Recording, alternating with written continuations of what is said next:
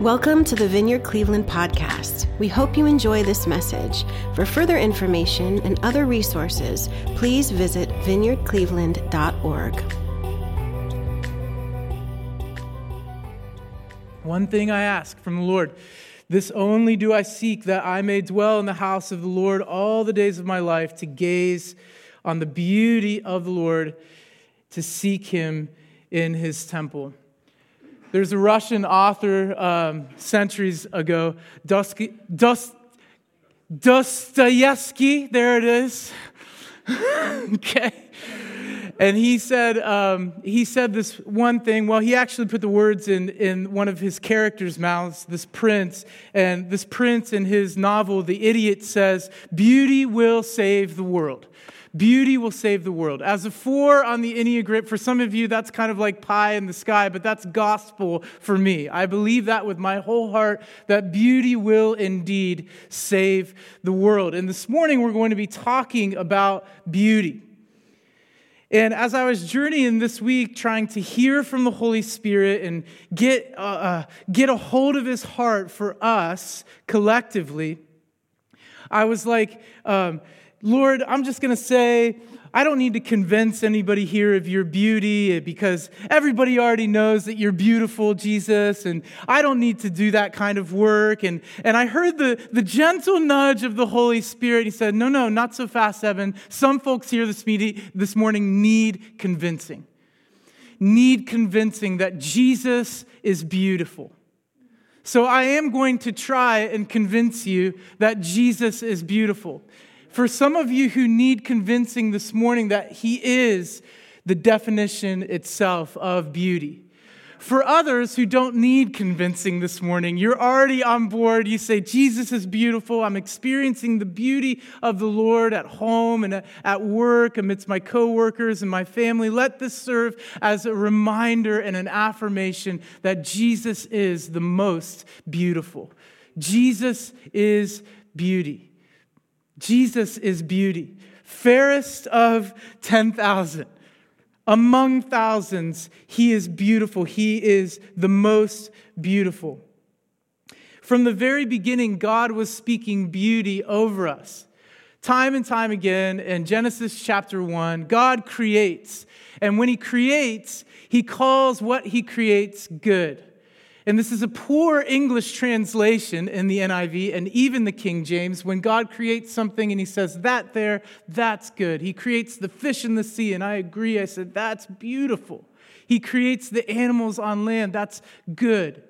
He creates human beings. He says, that's good. It's a poor translation. The Hebrew is beautiful. He creates, and after he creates, he calls what he has created beautiful, lovely, pleasant.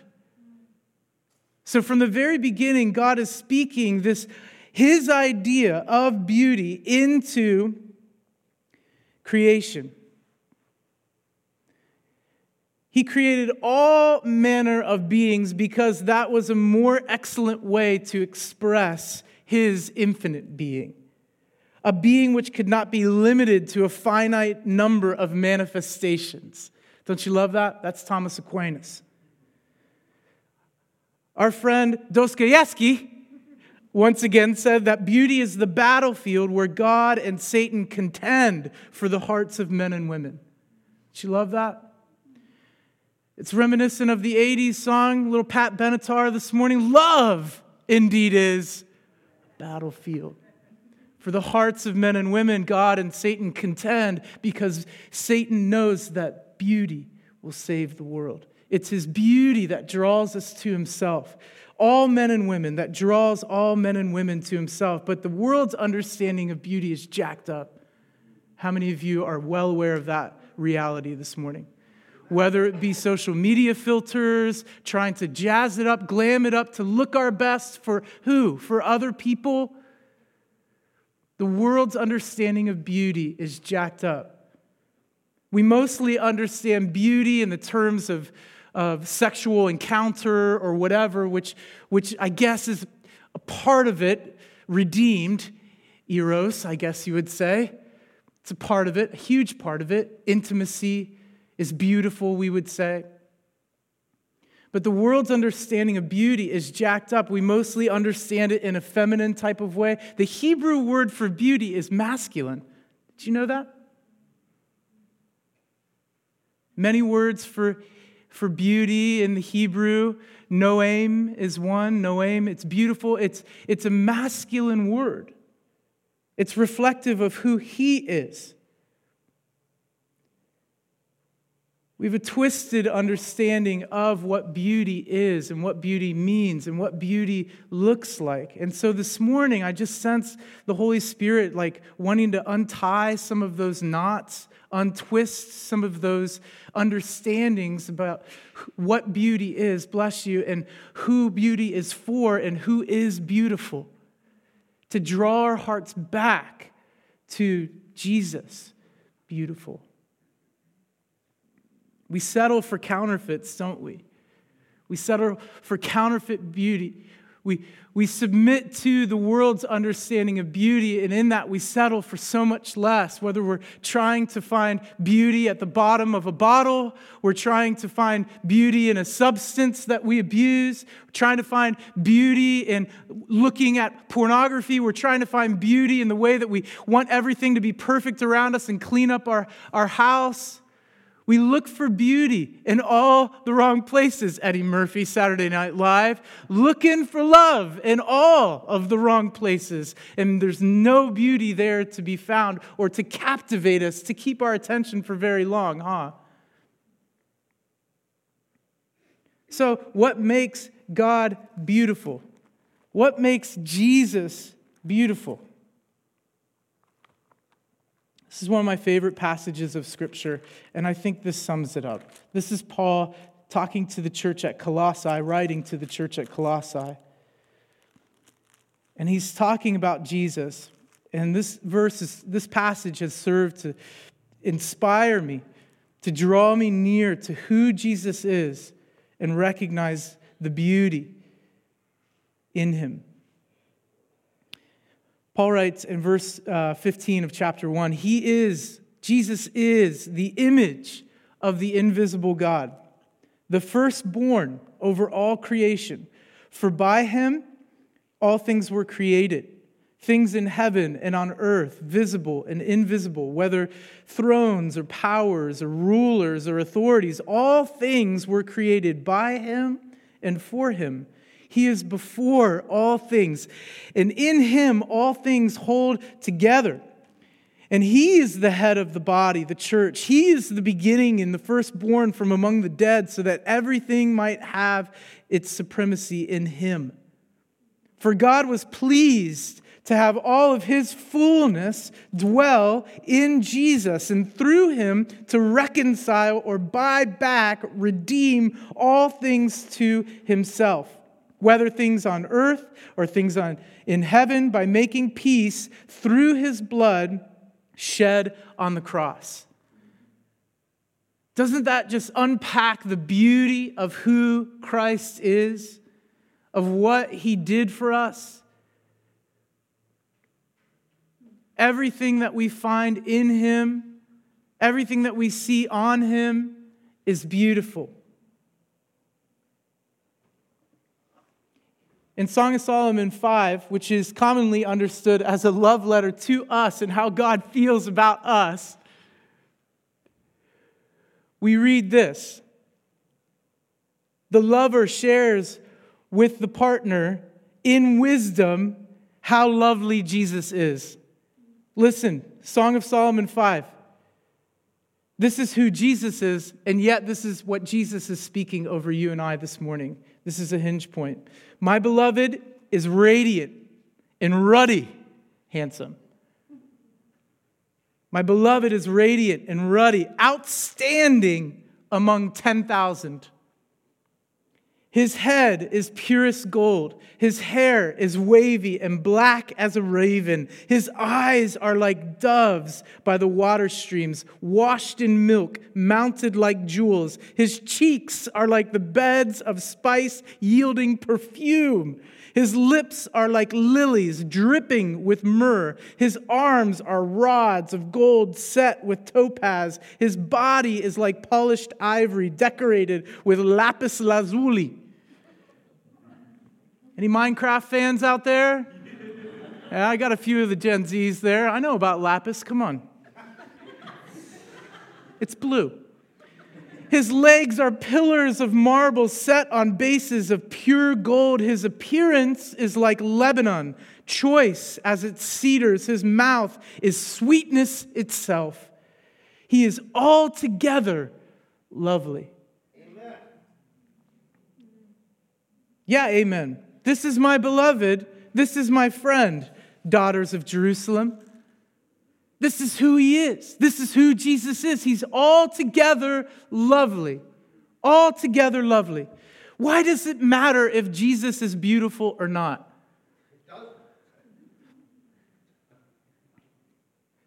I'd beg to differ. It does matter. It does matter whether Jesus is beautiful or not, because if Jesus isn't beautiful, we have no salvation. The end of the story, the end of the narrative hinges on whether Jesus is beautiful or not. It matters eternally that Jesus is beautiful. If Jesus, think about it, the end of the narrative ends in the beauty of all things. And if Jesus isn't beautiful, the story does not end well. It all hinges. It matters that Jesus is beautiful. How amazing. It's beautiful in itself that the whole story points towards beauty saving the world in the person of Jesus. Wouldn't it be terrible if beauty, if beauty wasn't the end of the story? But how beautiful it is that the story itself ends in beauty. Listen to this. This is St. Augustine.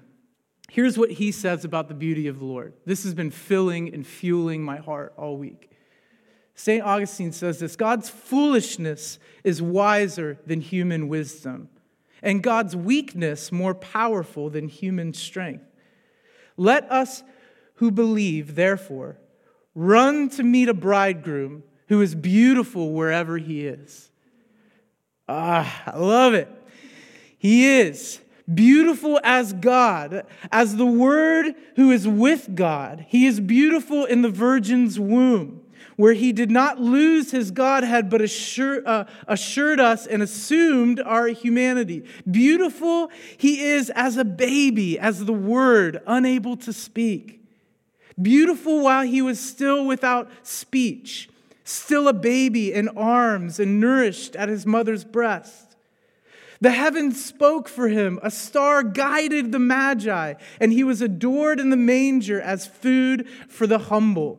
He was beautiful in heaven then and beautiful on earth, beautiful in the womb and beautiful in his parents' arms. He was beautiful in his miracles, but just as beautiful under the scourges. Beautiful as he invited us to life, but beautiful too in not shrinking from death. Beautiful in laying down his life and beautiful in taking it up again. Beautiful on the cross and beautiful in the tomb and beautiful in heaven. Listen to the song of Psalm 45 to further our understanding, Lord, and do not allow the weakness of his flesh to blind you to the splendor of his beauty. He is lovely in all respects. Jesus is lovely in all respects.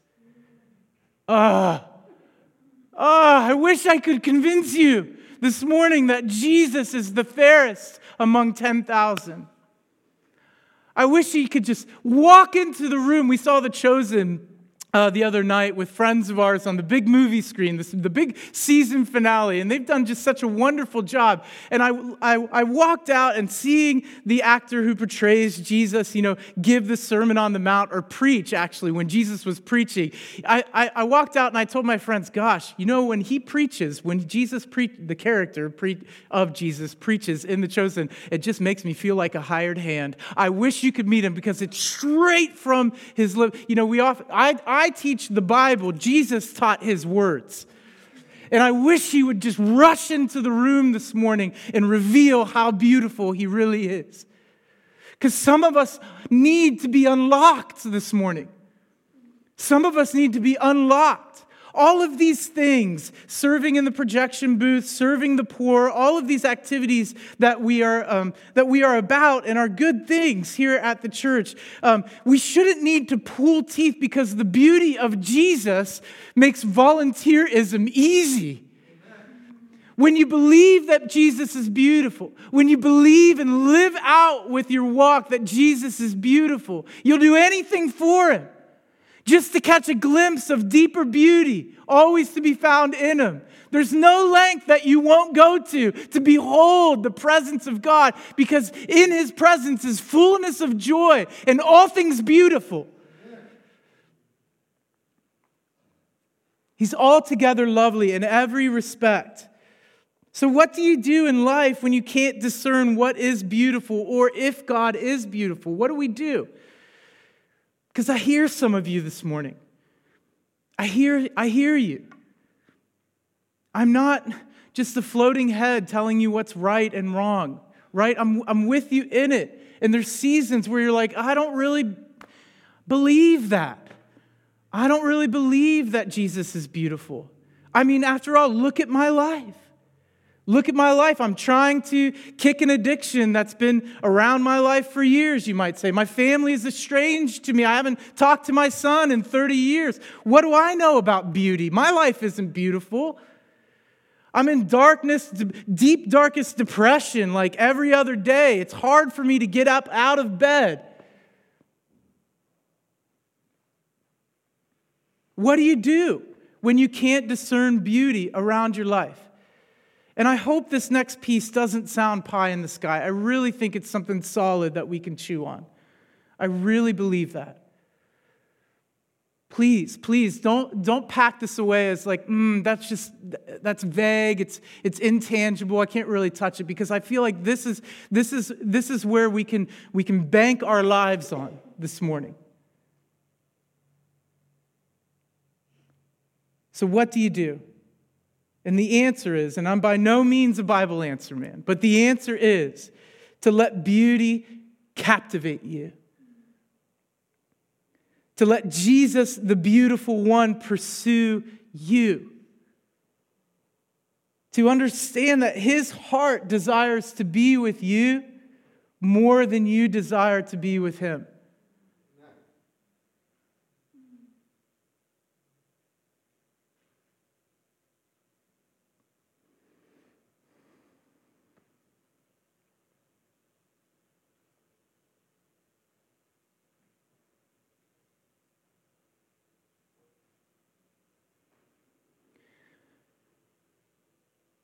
The longing for beauty is common to every soul on the planet.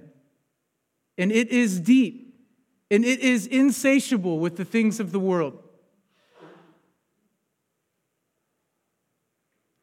And God, Jesus the beautiful, makes us that way, creates us that way, so that that hunger and deep longing will only be met with a hunger and a desire and a beauty that's beyond our own. He pursues you and I. He overtakes us and captivates us. And, and he thinks, as, as Bridget said this morning, he thinks that that sentiment that we ascribe to him, that sentiment that we um, adore him with, you are beautiful. You are worthy of praise. Those in Christ know that He speaks the same sentiment over broken people like you and I. that you are worth saving, that you are precious to Him. Despite the things that you do, despite the thoughts that you think, those thoughts and those things that you do or were done to you, all of that. And he still says, You're beautiful. And I made you, I created you. You're pleasant. He wants to spend time with you. There's never a time where he doesn't have time for you. Despite all of these things in your life, all of the circumstances, Jesus knows. He knows. He sees. He sees the trouble you're having with your son or your daughter. He sees the trouble you're having with your boss or your coworker. He sees the trouble you're having with your spouse. He sees all of it and he says, You, son, you, daughter, are beautiful and worthy of saving. And I would add, that until we let this, his thought, his desire over us, until, until we let this permeate our lives, we'll never be unlocked. We'll always remain locked up in our hearts, in our minds. But how beautiful he is that he sees that lockedness, that twistedness, and because you, you are beautiful in his sight, he actually steps into space and time to make that transaction between stone heart and heart of flesh or unwind of the ball of yarn, you know, whatever your life is, that he loves you that much, that he steps out of space and time to meet you and transform you and I. Man, I'm getting a lot of them today. It's good, man. Amen. Love it. Keep them coming, bro. All right. I do say so. Keep them coming. Amen. Amen. It's not really about the words that I say, it's about His presence. It's about being undistracted this morning on His beauty in the one thing that David talked about. One thing one thing we ask, one thing we seek to behold God. And so, as we let God's beauty captivate us, as we're wrapped up in that,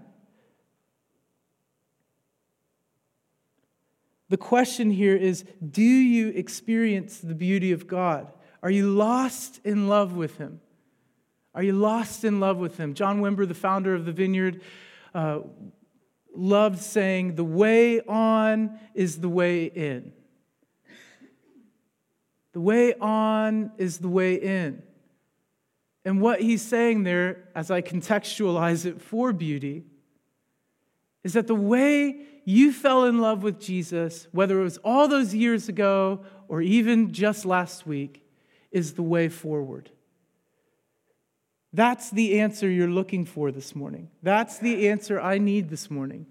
Is that the way on is the way in. That's how I get in. We never move forward or past that. And that's again what makes Jesus so beautiful.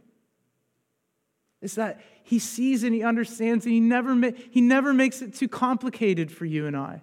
He's not the one complicating your situation this morning. He's breaking it down and making it simple for a guy like you or me or, or, or a sister like you or, or an aunt like you or, or a mom like you. He's always breaking it down for us and unpacking it and drawing towards us and revealing himself to us. He's initiating. And the way on this morning for you and me is the way in. It's the way we got in. We fell in love with Jesus. It wasn't that you said some fancy prayer, was it? It wasn't that some preacher spoke some amen word. It wasn't an emotional worship experience. It wasn't anything like that. You know what it was? It was the beauty of Jesus that captivated your heart, that overwhelmed you. Remember for a minute the way in for you. Remember, just pause for a minute. for a minute and remember. Remember, remember how overwhelmed you felt when you first caught a glimpse of Jesus. Remember that? Remember when you were just like, oh my gosh, this guy was in every way like me, yet didn't sin. What? Beautiful. Remember when you were so overwhelmed? When it landed, it dropped in your heart. That Jesus took that thing that you did, that sin that you committed, and, and died on the cross, Amen. paying for it forevermore. Remember how that felt? Remember when you were like, What? Could there be anyone more beautiful than you? Remember how overwhelmed you felt when you first discovered, you read through the gospel and Jesus revealed to you. You, you what? You walked out of the grave? You're the only one to do it? The firstborn from amongst the dead so that you could rise too? Oh, Jesus, you're beautiful. Remember that? Remember how that felt? Yeah.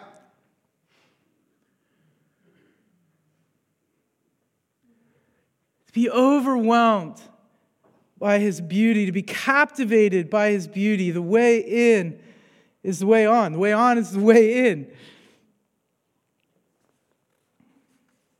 Brian Zahnd, in his book, Beauty Will Save the World, said this The lost beauty of God's good creation is what is recovered in the incarnation. The cross is the beauty of Christianity because it is at the cross that we encounter co suffering, and costly forgiveness in its most beautiful form.